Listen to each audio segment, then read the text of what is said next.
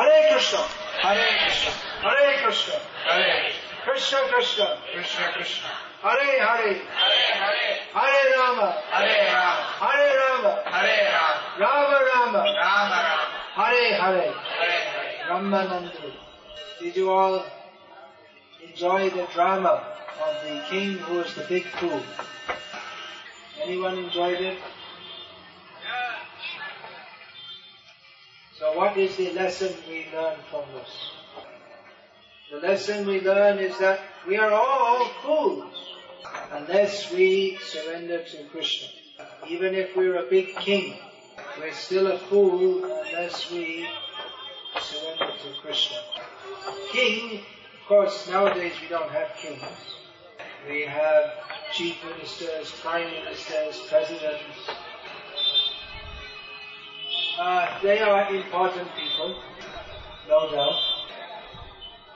But everyone in this world is controlled. Even the chief minister is under the control of time. The chief minister may control some aspects of society, but everyone is controlled by time. No one can avoid death. No one can avoid old age. No one can avoid disease. We are all under the control of material nature. The sun rises every day, the sun sets every day. It is not within our control. So, uh, actually, in, the drama, the king was a bigger fool than everyone else because he thought that he was the controller of the kingdom. Whereas uh, almost everything is control under the control of material nature. So the beginning of sanity or to come out of foolishness is to understand that we are not the controller. We are all controlled. And the ultimate controller is the Supreme Personality of God, who is approached by various people of various religions in various ways. Just opposite here is a mosque, a masjid, where people worship Allah, which means the supremely powerful. And in other, in various religions, they uh, worship who they call God or Jehovah. But it is the beginning of sanity to recognize that there is a supreme controller and to worship Him, whether we worship Him as God or Jehovah or Allah or Narayana Bhagavan. To say there is no God is not a very sane proposition. There was a German atheist, famous philosopher in the 19th century. His uh, name was Nietzsche. And his theory was that God is dead. He said if there was a God, he must have, he created the world, that was a long time ago, so in the meantime he must have died. So this theory is still popular among some people.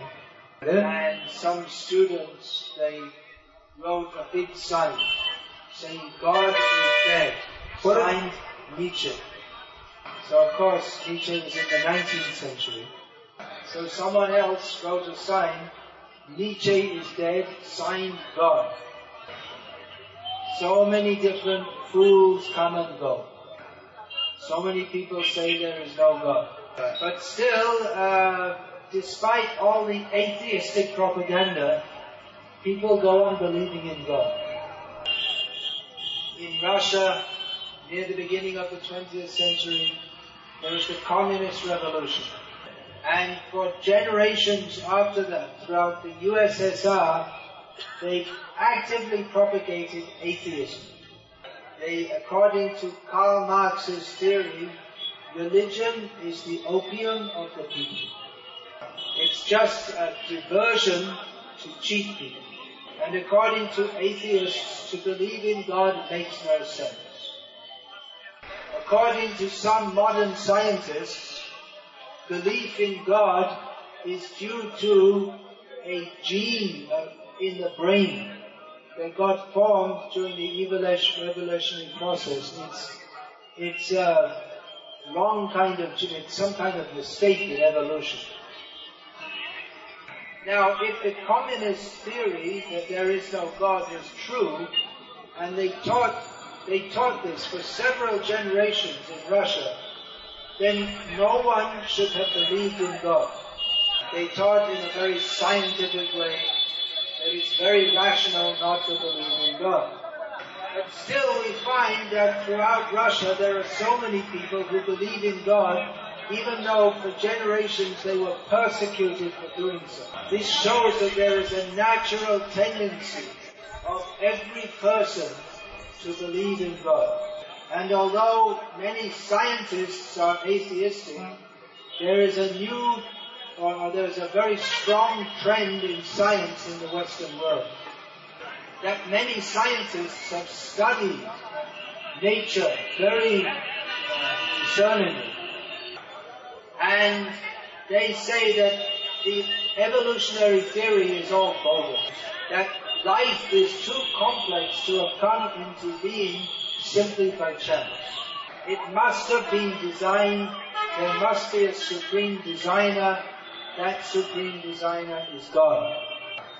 So, uh, sometimes there's propaganda that belief in God is only for fools.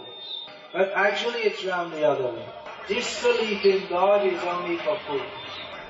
It's, it's not just a matter of belief, but it's a natural craving of the soul to understand God. According to atheists, there is no soul. That human beings and all other living beings, they're just a bunch of chemicals. But then, a human being would be no different than a motorbike, just a little more complex. So it's very common in India that there are motor, motorbike smashes, and the whole motorbike gets smashed to pieces, and the driver also gets killed. So how much does a motorbike cost? About, what, 30,000 rupees, something like that? Hmm? Yeah, okay, so say the motorbike is worth 40,000 rupees then they should be more concerned that the motorbike is smashed, because the motorbike is worth 40,000 rupees, but the human body is not worth any rupees. See, a motorbike, a dead, a motorbike is dead anyway, but it's worth 40,000 rupees. But a dead human body is not worth any rupees. So you should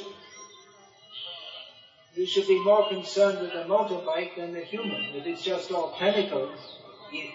Another example, if some crazy or some criminal gets a hammer and smashes someone's motorbike and damages it severely, then he's a criminal. But if he takes a hammer and smashes a human body and kills or, or severely injures the human, that's considered a much worse crime. Why is that? The motorbike is only chemicals. The human body is only chemicals. What is the difference? The difference is that the soul is within the body. Therefore, we feel pain. So, in, in the law, there's a difference between vandalizing a motorbike and uh, assaulting a human being. So indirectly the law admits that there is a soul. Now it's considered a serious crime to attack a person with a hammer because they feel pain. But also the animals and the chickens, they feel pain because the soul is present in every living being. Therefore it is sinful to kill animals just to eat the meat when we, when we can subsist very well on vegetarian food. This idea that you have to eat meat to be strong is bogus. You see, I was raised eating meat and I don't look very strong. And sometimes Okay. These are men, they're vegetarians. They never ate meat. So they don't look like they're suffering from any vitamins. So this is bogus that you have to eat meat to be healthy. There are so many bogus ideas being propagated in modern society. And the worst bogus idea is that there is no God. Anyone who propagates that is a big fool.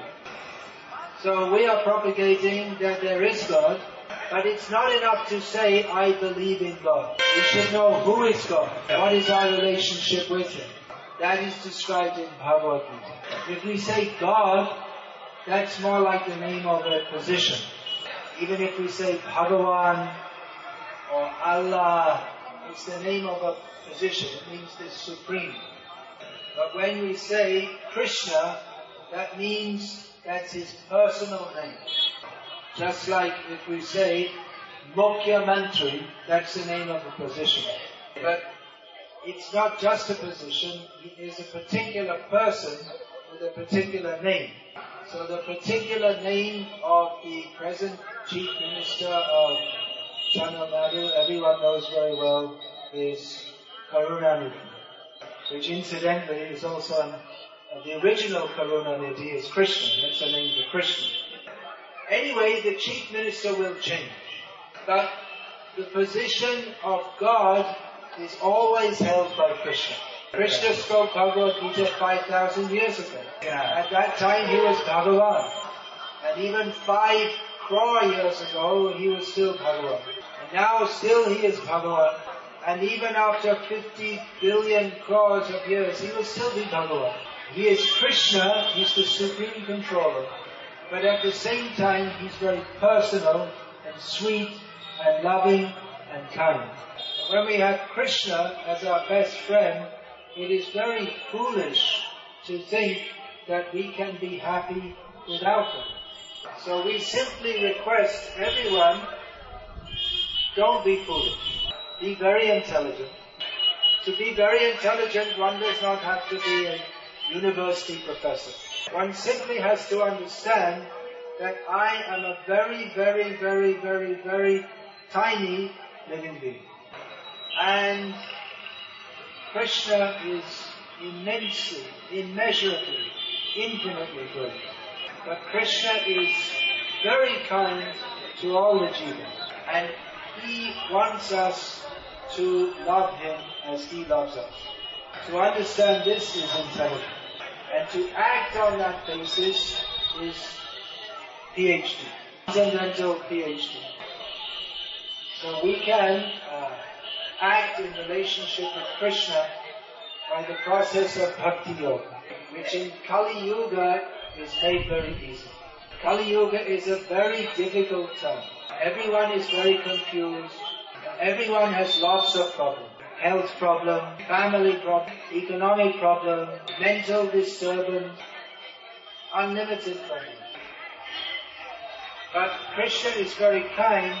In this Kali Yuga, he has made himself very easily available to us.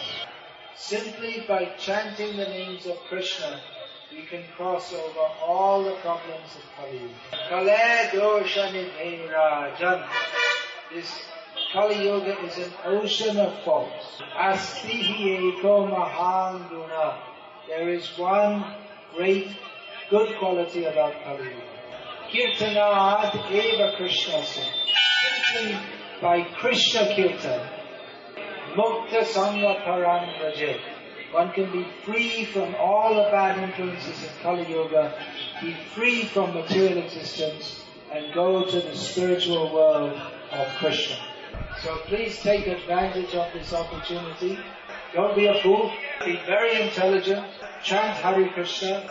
Study Bhagavad Gita as it is. And your life will be successful in all this. Rambanandan. Hare Krishna. So uh, we can invite people to Saturday. Anyone who wants to know about the Saturday program, we can distribute the, the invitation to them. Does anyone have any question, please? No, that means everyone's convinced. Is it? Alright, so please chant with us for a few minutes in Hare Krishna.